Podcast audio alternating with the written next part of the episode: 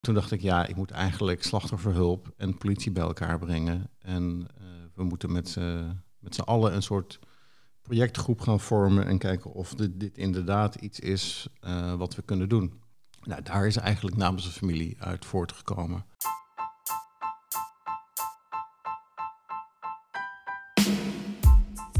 Welkom bij Getting Comfy With, de podcast voor en over communicatiemensen. Comfy is een samentrekking van communicatie en koffie. Precies wat we in onze podcast doen. Tijdens een kop koffie ga ik in gesprek met een communicatiemens met een goed verhaal. Van geschiedenis tot toekomstvisie, van advies tot anekdote. Alles komt aan bod. In juni werd hij communicatieprofessional van het jaar. En meteen na de bekendmaking hebben we hem kunnen strikken voor onze podcast. Vandaag praten we met Hans Faber, communicatie-expert, copywriter, thrillerschrijver en oprichter van Namens de Familie, waarmee hij de titel Communicatieprofessional van het jaar won. Welkom Hans. Dankjewel. Fijn dat je er bent. En we beginnen altijd met hoe drink jij je koffie? Nou, zwart, zoals je ziet. Uh, niets erin. Oké, lekker sterk, of dat niet? Nou, s ochtends wel, ja. Oké, nodig om wakker te worden? Uh, nou, ja, uh, ik zeg altijd dat ik nergens aan verslaafd ben, maar ik ben wel verslaafd aan cafeïne. Dus ik heb s ochtends wel oh. Twee koppen koffie nodig om echt op, op gang te komen. Oké, oké. Krijg je dan ook hoofdpijn als je het niet drinkt? Nou, ik heb uh, twee keer uh, gedetoxed. wat ik niemand kan, kan aanraden. Oké. En, en, toen bleek dus dat ik inderdaad verslaafd was en dat ik, uh, dat ik hoofdpijn kreeg. Oh jee. Ja. Oké, nou doe maar lekker die, die twee koppen dan. Dat lijkt me goed. Zeker. Hey, namens de familie, vertel eens, wat is dat eigenlijk? Nou, namens de familie zijn, uh, bestaat inmiddels twee jaar. Um, dat zijn we gestart eigenlijk um, uh, ja, dan moet ik even een langere aanloop nemen. Uh, in 2017 is mijn nichtje Anne vermoord. Mm -hmm. um, nou, we hebben destijds als familie en vrienden hebben we twee weken naar haar gezocht. En in die periode hebben we intensief samengewerkt met de politie, mm -hmm. politie Midden-Nederland. En na afloop zijn we ook, zij vonden de samenwerking met, met de familie bijzonder. Dat hadden ze nooit zo meegemaakt. En uh, aangezien burgerparticipatie een belangrijk thema is binnen de politie, wilden ze graag evalueren en daarvan leren. En ook de politieacademie heeft daar een studie naar gedaan. Mm -hmm. Nou, eigenlijk in die evaluatie werd de vraag gesteld, wat eigenlijk werd gezegd door de, nou, de toenmalige leider van het onderzoek. Van, nou, ik heb in mijn, mijn lange lange carrière niet meegemaakt dat er tussen burgers en politie zo goed is samengewerkt. Okay. Dus daar moeten we iets mee doen. En toen keek hij mij aan en zei, waarom word je niet een soort verbindingsmakelaar tussen, tussen politie en families en media? Ja. Want daar ging het met name vaak mis in de communicatie. Okay. En daar ging het bij ons uh, wel goed, want we wisten elkaar wel uh, eigenlijk goed te vinden. Want wat maakte het dan bijzonder? Hè? Want dat heeft hij gezegd, die, die samenwerking met jullie? Uh, ik denk dat het gebaseerd was op vertrouwen en ook professionaliteit. Dus de manier waarop we waren georganiseerd, de manier waarop we met politie communiceerden eigenlijk open en, en constructief. Mm -hmm. En, uh, nou, en dat leverde ook concreet resultaten op. Dus eigenlijk in die, in die wisselwerking tussen politie, die samenwerking tussen politie en familie, heeft er ook toe bijgedragen dat ze uiteindelijk gevonden is. Ja, ja, precies. Zonder politie was ze niet gevonden, maar zonder, zonder familie en vrienden ook niet. Nee. Dus nou, toen werd dus die vraag gesteld. Uh, waarom word je niet een soort verbindingsmakelaar? Toen dacht ik, ja, dat is heel vlijend, maar dat lijkt me een enorme klus. Dat ga ik zeker niet alleen doen. Nee. En toevallig had ik op dat moment had ik een klus, een communicatieklus bij Slachtofferhulp Nederland. Oké. Okay. Toen dacht ik, ja, ik moet eigenlijk slachtofferhulp en politie bij elkaar brengen. En we moeten met z'n allen een soort projectgroep gaan vormen en kijken of dit, dit inderdaad iets is wat we kunnen doen. Ja. Nou, daar is eigenlijk namens de familie uit voortgekomen. Oké. Okay. En namens de familie, die, uh, nou, dat, dat, dat uh, maakt inmiddels onderdeel uit van Slachtofferhulp ja. Nederland. En wij staan families bij die ja, naar grote persoonlijke calamiteiten, en dan moet je denken aan moord, doodslag, zedenzaken, nou, alle ellende die je in de, in de media voorbij ziet komen. De grotere zaken. Ja, dus die families die krijgen daarmee te maken. die zitten in een uh, nou, emotionele achtbaan en uh, krijgen dan ook belangstelling van de media. En Ja. dat stuk helpen wij hun. En, en wie werken er bij jullie? Nou, we hebben een klein kernteam van drie mensen. Mhm. En eh, om ons heen hebben we 18 media-adviseurs verzameld. Redelijk verspreid over het land. Ja, En die kunnen we inschakelen voor, eh, ja, voor zaken die zich aandienen. En dat gebeurt ja, twee tot drie keer per week inmiddels. zoveel. Ja. Joh. Ja. En wordt het alleen maar meer?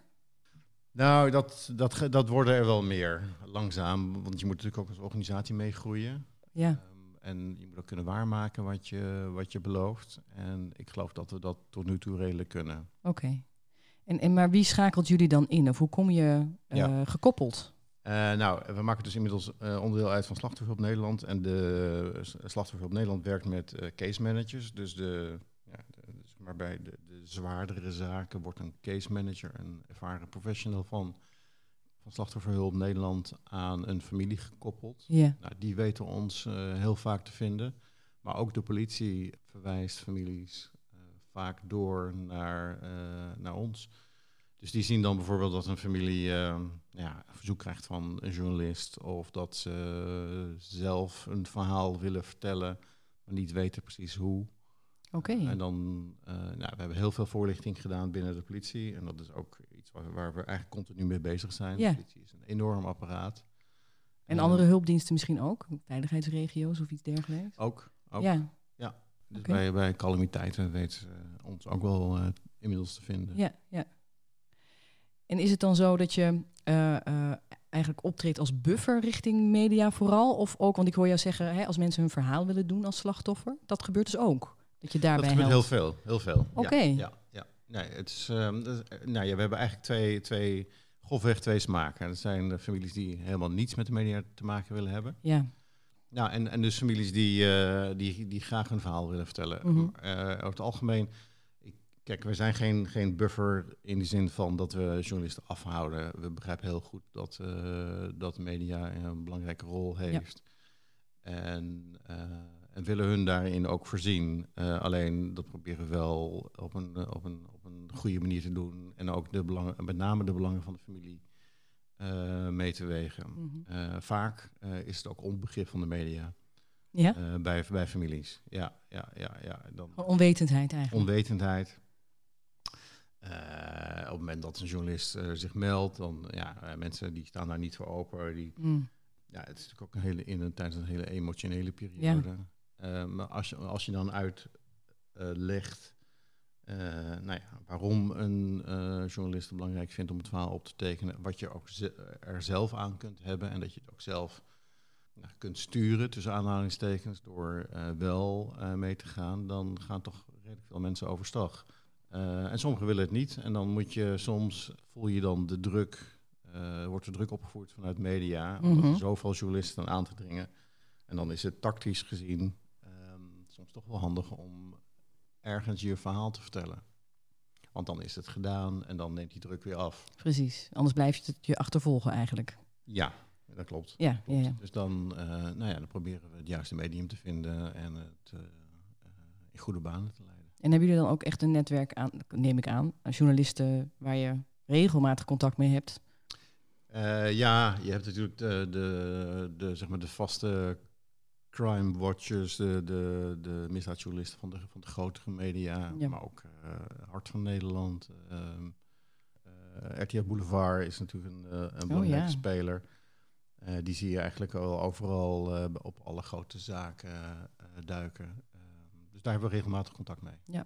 Had je ook met Peter R. de Vries contact bijvoorbeeld? Ja. Ja, Nou ja, hij had eh, eigenlijk een paar weken voor zijn, eh, voor zijn dood... had de RTL Boulevard een, eh, een lang item gemaakt over namens zijn familie. En, en Peter had Ja. daar ook nou, hij had lovende woorden voor, voor het initiatief. ja. Ja. ja. Toch gek, hè? We, we hebben ook in de, in, de, in de aanloop naar namens de familie... Dus toen we nog eh, aan het denken waren over hoe we dat precies konden, moesten vormgeven Mhm. heb ik eigenlijk een rondje langs ehm, eh, journalisten gemaakt. Dus bij John van Heuvel geweest, maar Mm. ook eh, bij Hart van Nederland, bij RTL Nieuws, maar ook bij Peter R. de Vries Ja, om te ja. vragen wat, wat hij ervan vond. En nou ja, of hij dat zag zitten en of hij ideeën had. En hij, stond er helemaal, hij stond er helemaal achter. Ja, ja. En, en de rest van de journalisten die je gesproken hebt ook. Ook, ja, ook. Het is wel een Ehm, toevoeging echt wat jullie bieden dan. Nou ja, het, eh, John van de Heuvel zei dat hij eh, dus vaak bij families over de vloer komt. En dat ze, nou, hij, om hun verhaal op te tekenen. En hij zei, nou wat, wat er dan vaak gebeurt is dat, dat er ook andere media aankloppen. En eh, dat ze mij dan bellen om advies. Dat is, niet eigenlijk, dat is eigenlijk niet zijn, Ja. zijn rol. Dus hij zei, ja, ik begrijp ook wel dat eh, die families wel eh, behoefte hebben aan, eh, aan ondersteuning op dit gebied. Ja, ja. En er was ook wel wat. eh, ik kan me nog een gesprek met Saskia Belleman herinneren. Uit die periode. En die was ook wel. Uh, daar was er wel enige sepsis in de zin van. Oh ja? ehm, ja. er komt een soort filter tussen, Ja. tussen ons journalisten en, en nabestaanden te staan. Mhm. Ehm, eh, en ik sprak haar een paar maanden geleden weer. En ze zei eigenlijk, ja, daar is eigenlijk niks van gebleken. Nee. Want zij hoort ook eh, van, eh, van collega's dat, nou, dat de mensen, onze mediaadviseurs, dat die professioneel werken. En dat die, dat die niet als een buffer functioneren. Nee, nee, precies, precies. En dan eigenlijk versterk je elkaar. Hè? Help je elkaar Ja, daarin. Absoluut. ja. Ja. En die zaken die lopen vaak heel lang. Hoe lang blijven jullie gemiddeld bij iemand? Nou, dat varieert enorm. Soms is het één telefoontje, hè, dat mensen één eh, dringende vraag hebben. Of eh, willen weten of ze een bepaald verhaal van de website kunnen krijgen. Eh, en soms heb je een lang, ja, langer lopende zaak. Dus, of bij een vermissing of bij een- moordzaak waarbij uiteindelijk een, een rechtszaak komt. En, dat kan soms jaren duren. Ja, tot precies. het hoger beroep is. En is het dan ook afwisselend dat je dan, hè, je, in het begin ben je erbij en dan een tijd niet, bijvoorbeeld later weer wel? Hoe werkt dat? Ja, eigenlijk op. Nou, nou, ik eh, eh, help, eh, om bijvoorbeeld te geven, ik help de. Ik sta dezelfde familie van, van Bas van Wijk bij. Nou, die is een jaar geleden is die doodgeschoten hier in Amsterdam. Hmm. In die periode stond ik de familie bij. Nou, inmiddels loopt er een rechtszaak, dus in de aanloop van de rechtszaak hebben we weer contact. En op het moment dat nou ja, media zich bij hun aandient, dan hebben we overleg. En, en, maar media weten, weten ons ook te vinden. Dus Ja, die komen ook Inmiddels wel, ja. eh, bij ons binnen. Eigenlijk wel bijzonder dat het niet eerder is eh, ontwikkeld of opgepakt, hè, dit? Ja, nou, het, merkwaardige is, eh, voor zover we weten bestaat het, bestaat het nergens, in ieder geval in, Europa. En Ook dat niet. Nee. Oké. Nee, nee, nee. Dus, eh, en er is ook wel internationaal belangstelling voor. heb Ik zeggen, heb je, en hebben jullie ook ambitie in die richting om het... Nou ja, ik, ik bedoel, er zijn ook andere, als je bijvoorbeeld naar Engeland kijkt en hoe media daar opereert, kan ik me voorstellen dat er wel behoefte aan is. Ja, zeker. Ehm, dus ik kan me voorstellen dat er eh, nou ook in andere landen wel eh, een, eh, namens de familie eh, kan gaan ontstaan. Ja, ja. En dat wil niet zeggen dat wij dat gaan doen, maar we, Nee? onze kennis en ervaring zullen we in ieder geval ter beschikking stellen aan, aan, aan anderen die dat willen doen. En Ja. ja, misschien doen we het zelf ook wel. Ja, maar je hebt nog niet concrete plannen in die richting. Nee, want je, je, we bestaan inmiddels twee jaar en Ja. ehm, we merken ook wel, als organisatie moet je meegroeien. Dus inmiddels doen we twee tot drie zaken per, eh, Ja. per week. Nou, je moet ook alles netjes registreren, dossiers moeten op orde zijn, Mhm. een hele back-office, eh, al dat. Je organisatie, eh, dus het moet ook allemaal kloppen. Ja. Dus liever even... Nou, niet met de rem erop, maar wel eh, niet te veel gas geven Nee, en zorgen Dat je het zorgvuldig doen. doet. Ja. Ja, ja, ja. Hey, en ik zat te denken, er zijn ook daders eh, eh, die hierin een rol spelen en die misschien ook wel nou ja, hulp kunnen gebruiken op dat vlak. Ja, eigenlijk, ja, we hebben altijd gezegd, wij richten ons op, op slachtoffers en nabestaanden. Ook omdat je niet... Kijk, het, dat is een, het, is een grijs gebied, hè? Want eh, ik kan me voorstellen dat eh, sommige families van daders voelen zich ook slachtoffer. Maar eh voordat je het weet, zit je als mediaadviseur zit je in, een, in het milieu. en ben je een soort gratis PR-bureau voor, Oh ja? ja, voor drugscriminelen. En dat is natuurlijk niet de bedoeling. Dus Nee. we proberen echt wel de scheiding te houden. We richten ons op slachtoffers. Ja. En voor daders en, ehm, en hun nabestaanden, ja, eh, daar eh, eh, moeten zeg maar ergens anders op aankloppen. Ja. Maar soms is het inderdaad wel grijs, een grijs gebied. Ja, kan dat, me voorstellen. dat ja, klopt, ja, klopt. En jullie hebben te maken met best wel heftige zaken. Ja. Hoe hou je je hoofd koel, wil ik bijna zeggen? Of hoe laat je je dat niet raken? Want ja, je bent ook maar mens. Ja, dat, volgens mij varieert het van persoon per- tot persoon. Ehm, dus ik kan eigenlijk alleen maar uit mezelf spreken. Eh, en ik, eigenlijk probeer ik elke zaak eh, professioneel te doen. En ik heb ook wel, eh, zeg maar, ik doe ook ander werk, dus ik heb ook wel commerciële klanten. Die probeer ik ook professioneel te helpen. En ik probeer ik op diezelfde manier, probeer ik ook families bij te staan. Dus ben niet cool of af- afstandelijk, dat niet, maar Mm. wel professioneel en, eh, nou, en met een zekere mate van afstandelijkheid, denk ik. Ja. Mensen zitten niet te wachten op mijn tranen of dat ik mee eh, emotioneel ben. Nee. Eh, je, je komt daar om je, om je werk te doen en Ja. te helpen. En ik kan dat het beste door dat ja, op een iets afstandelijke manier te doen, denk Ja, ik. Dus, ja. ik, ehm, dus ik, ik heb contact en ik eh, en dan natuurlijk wel begrip, maar eh, op het moment dat een zaak is afgerond, dan, eh, dan, houd, ja, dan houd ik ook geen contact, tenzij er een aanleiding is. Ja, als het weer nodig is, zeg maar, Ja. in de media. Ja, en dan kunnen ze mij, eh, eh, dan weten ze mij te vinden en andersom weet ik hun ook Ja, wel te ja. vinden. En dat is misschien ook wel een manier om die afstand te bewaren. Ja, voor mij werkt dat goed. Ja, ja precies. En dan ben je eh, communicatieprofessional van het jaar. Ja, Eh, maar waarom ben jij het geworden? ja dat zou je de jury moeten vragen. waarom denk jij? Ehm, ja, eh, ik denk dat. ehm, kijk, het is natuurlijk een beetje afwijkende case Ja. namens de familie. Als Ja. je het vergelijkt met, eh, met andere inzendingen, denk ik. Het is natuurlijk heel leuk om een eh, bedrijf goed op de kaart te zetten. En alle issues die daar spelen, om de- die goed te managen. Ehm, en dat is natuurlijk ook, ja, dat is ook werk. Alleen, ik geloof dat hier, ja, eh, de, de, de aanleiding is natuurlijk een dramatische geweest voor namens Ja. de familie. Als ik het over eh, mijn persoonlijke omstandigheden en mijn, mijn nichtje natuurlijk. Ehm, en uiteindelijk komt er iets positiefs uit voort. Ik geloof dat mensen houden van dit soort verhalen. En dat klinkt een beetje cliché. eh, maar dat je dan toch zeg maar ne- negatieve ervaringen weet om te zetten in positieve energie. En Ja.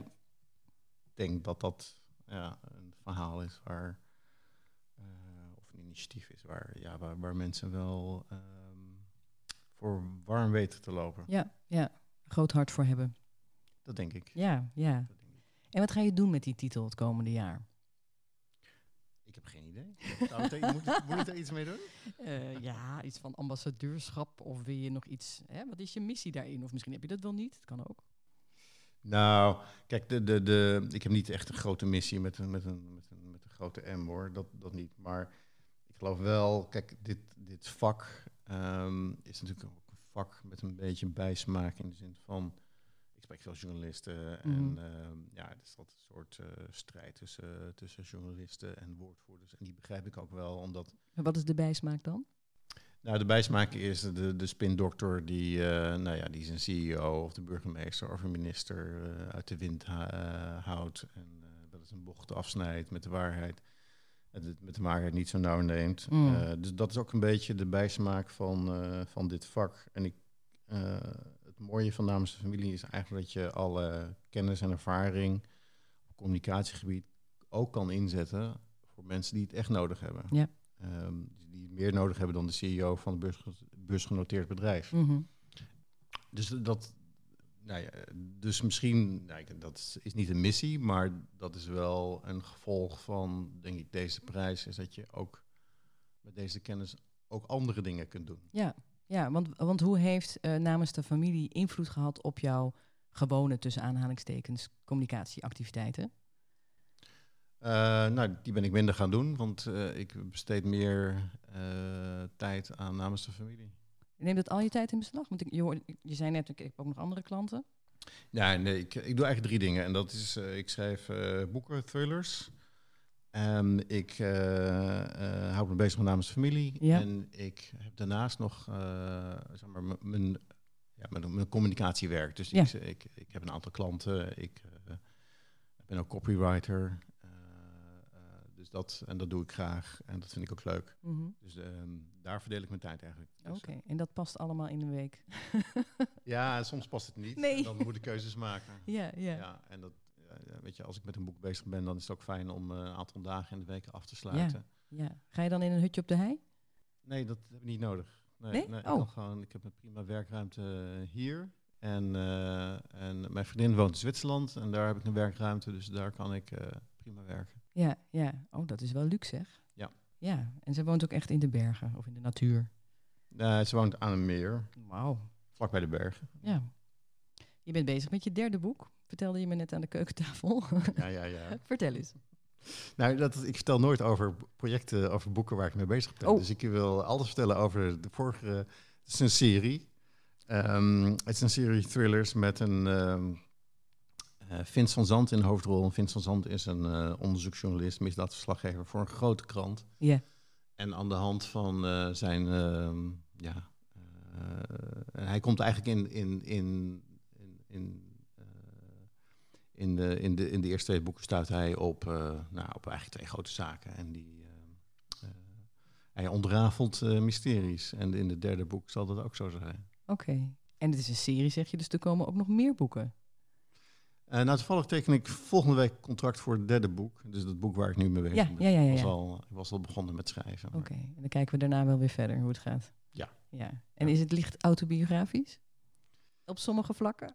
Nou, die vraag krijg ik wel eens vaker. Ja.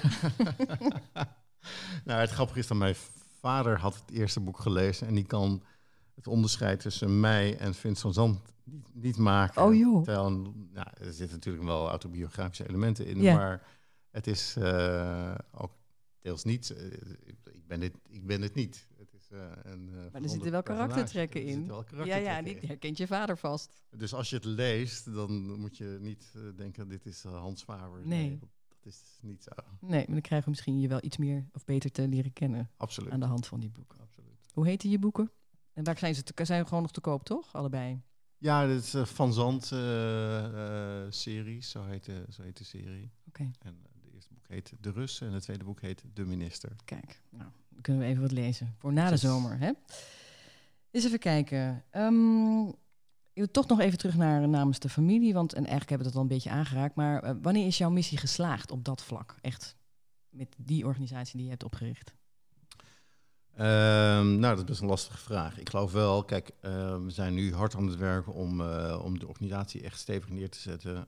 En, ehm, ehm, en we hebben net iemand aangenomen die met veel ervaring eh, en die ehm, eh, ook een, een deel van het werk doet. We zijn nu echt met z'n drieën.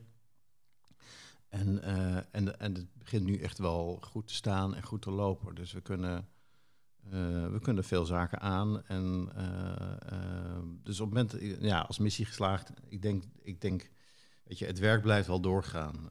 Er zijn altijd families die behoefte hebben aan ondersteuning op dit gebied. Helaas. Ja. Ehm, ehm, maar ik denk eigenlijk al op het moment dat dit staat, en eh, dan is het echt staat, zeg maar. En, en ik st- stel eh, dat ik drie maanden wil gaan schrijven. eh, dan- ze hebben mij niet nodig om, ehm, om mensen te helpen. En dat is persoonlijk voor jou natuurlijk wel belangrijk op termijn. Absoluut. Ja, ja, ja. Ja. dat snap Ja. ik wel. Ja, ja. En als communicatieprofessionals die nu luisteren, iets willen lezen op dit vlak of iets willen leren, wat kunnen ze dan het beste lezen of kijken of luisteren? Ja, dat is een goede vraag. Ehm, op dit vlak, nou ja, we hebben eigenlijk nog geen case studies opgetekend. Nee. Eh, dus misschien is dat wel een idee om. ehm, Ja, is dat niet iets wat je zou willen? Inderdaad, misschien ook wel met een onderwijsinstituut of iets dergelijks. Ja, Ja, dat zou zomaar kunnen. Ja. Zou zo, ik, ik merk bij journalisten is er ook wel bel- belangstelling voor. Ja. Eh, wordt ook al regelmatig uitgenodigd voor, eh, door journalisten om hierover te praten. Die willen ook wel af en toe een soort sp- spiegel voorgehouden krijgen over eh, wat kom je nou zo al tegen. Eh, dus misschien zou dat wel eens eh, zinvol zijn. ja, ja. Maar dat is er nog niet. Dus Dat waar, wat, Ja, de, de- dus, er is eigenlijk niks om op de hoogte te blijven hiervan. Of te komen. nee, Nee. nee, nee, dat is Nee. niet. Nou, maar volg onze social, social media, waar we eigenlijk nog maar net, we zijn er daar Ja. nog maar net mee begonnen hoor. Maar de, op termijn zullen we, zullen we wel meer gaan communiceren. Ja. Inhoudelijk meer. Oké. We houden het in de gaten. Leuk. Maar wat er altijd lastig is, omdat je over eh, families en uh, Je kan natuurlijk niks zeggen. Ja, precies. Uh, communiceert. Maar ja, er zijn natuurlijk wel gevallen waar je met toestemming van nabestaanden een zaak kunt uitleggen en toelichten. Ja, ja, ja, precies. En um, hoe bleef jij op de hoogte? Of hè, hoe voed jij jezelf met, met wat lees je, wat kijk je, wat Ja, ik ben, ik, ben, ik ben opgegroeid als... Ehm, opgegroeid. Ik ben op mijn 23e ben ik begonnen, eigenlijk toevallig hier om de hoek bij het Financieel Dagblad. Ja. Toevallig woon ik hier nu weer. En ik ben eigenlijk wel altijd een krant uh, in, uh, in mijn gedachten een krantenjournalist gebleven. Dus ik, ik lees uh, vier kranten per dag. Oké. Okay. Um, dus ja, en ik lees eigenlijk weinig vakliteratuur, moet ik bekennen. Oké. Okay. Um, maar ja, ook voor mijn werk voor namens familie is het wel belangrijk om te weten wat er precies speelt. Ik kijk weinig televisie. Um, Met opzet? Nou, ik merk eigenlijk dat, uh, dat dat gewoon heel veel tijd kost. En op het moment dat er iets uh, speelt of dat er in de talkshow iets opmerkelijks wordt gezegd, dan, dan, weet je, dan vind je het zo op Krijg je social toch media. Wat te horen, ja, precies. Ja. Dus dat scheelt zoveel tijd. Ja. En die tijd kan ik weer aan andere zaken besteden. Dus ik probeer dat ook een beetje efficiënt uh, te doen. Ja, snap ik, snap ik. En um, wat is het beste advies wat jij ooit hebt gekregen in je leven? Hoeft niet per se werkgerelateerd te zijn. Um, nou, ik heb, heel, ik heb um, acht jaar voor Nike gewerkt. Totaal iets anders. In uh, verschillende communicatiefuncties. En ook in de marketing. Uh, uh, ook een tijd lang in een marketingorganisatie gewerkt. En ik had een Franse um, baas, Pierre-Laurent Baudet.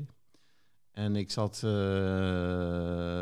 nou, ik had eigenlijk als, als, als oud-journalist was ik altijd gewend om, om, om kwesties zelf op te lossen. Uh, en niet te overleggen en niet te delen met anderen. En, en, en met als gevolg dat, uh, nou ja, dat het natuurlijk veel langer duurt voordat je een oplossing hebt gevonden. En hij heeft me echt geleerd om problemen te delen, uit te spreken. Uh, en toen ben ik dat gaan doen. En toen merkte ik al gelijk dat dat voor mezelf veel fijner was. Want mm -hmm. ja, ja, je, kan, je kan gewoon je communicatieprobleem delen met, met collega's. En wil niet zeggen dat ze gelijk een antwoord hebben, maar het, uh, het werkt uh, als een soort opluchting. En ja, dan kan je erover praten. En, uh, dus dat heeft, mij, dat heeft mij heel veel gebracht eigenlijk. Ja. Dus ik geloof, ja, die, die, dat was een belangrijke les van, vanuit mijn Nike-tijd. Ja, dat snap ik wel, ja. ja. Je, je bent van huis uit journalist, heb ik je vaker horen zeggen. Eigenlijk is het nu omgekeerd. Of hè, ben je eruit? Mis je het niet? Uh, ja, ik denk dat het een van de redenen is waarom ik weer ben begonnen met schrijven. Omdat ik toch vond dat ik um, daar niet alles uitgehaald heb wat ik eruit kon halen. Ik ben eigenlijk, um, ik uh, heb bij het Financieel Dagblad gewerkt, en bij de Volkskrant. En toen heb ik... Uh, toen Ook als ik, onderzoeksjournalist of? Ja, nou allebei. Dus het Financieel Dagblad als financieel redacteur en bij de Volkskrant op de financiële redactie. Maar daar ging ik ook steeds meer onderzoek ja. Uh, verhalen schrijven. En op een gegeven moment dacht ik heel naïef dat ik alles wel gezien had in de journalistiek. Uh, wist ik veel. Financiële journalistiek. Ja, ja. En toen heb ik, um, en toen werd ik benaderd door Nike, waar ik had toen toevallig wat verhalen geschreven. En, um, uh, en toen dacht ik, en ik heb altijd wel affiniteit met sport gehad. Dus ik dacht, ja, waarom niet? Dat is ook Ja. interessant. Dus toen heb ik die overstap gemaakt. En nou, eh, heel, ook heel veel geleerd hoor, eh, absoluut. Maar later kreeg ik daar toch wel een beetje spijt van. Dat ik, Ja? eh, ja, nou, ik vind schrijven leuk en, eh, en ik geloof dat ik er ook wel aardig goed in ben.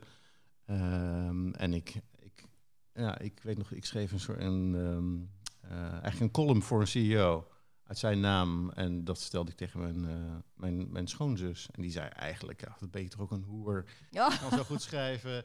Eh, Ja. Ga nou eens een keer uit, je, eh, Uit jezelf. uit, uit jezelf schrijven. En toen, dat heeft mij wel aan het denken gezet. En toen ben ik, dacht ik, nou, ik wilde altijd al verder schrijven. Eh, laat ik daar nu echt werk van maken. Ja, ja, ja. En brengt het je ook wat je gehoopt had? Ja, Nou, het geeft me ontzettend veel voldoening eigenlijk. Ja, ja.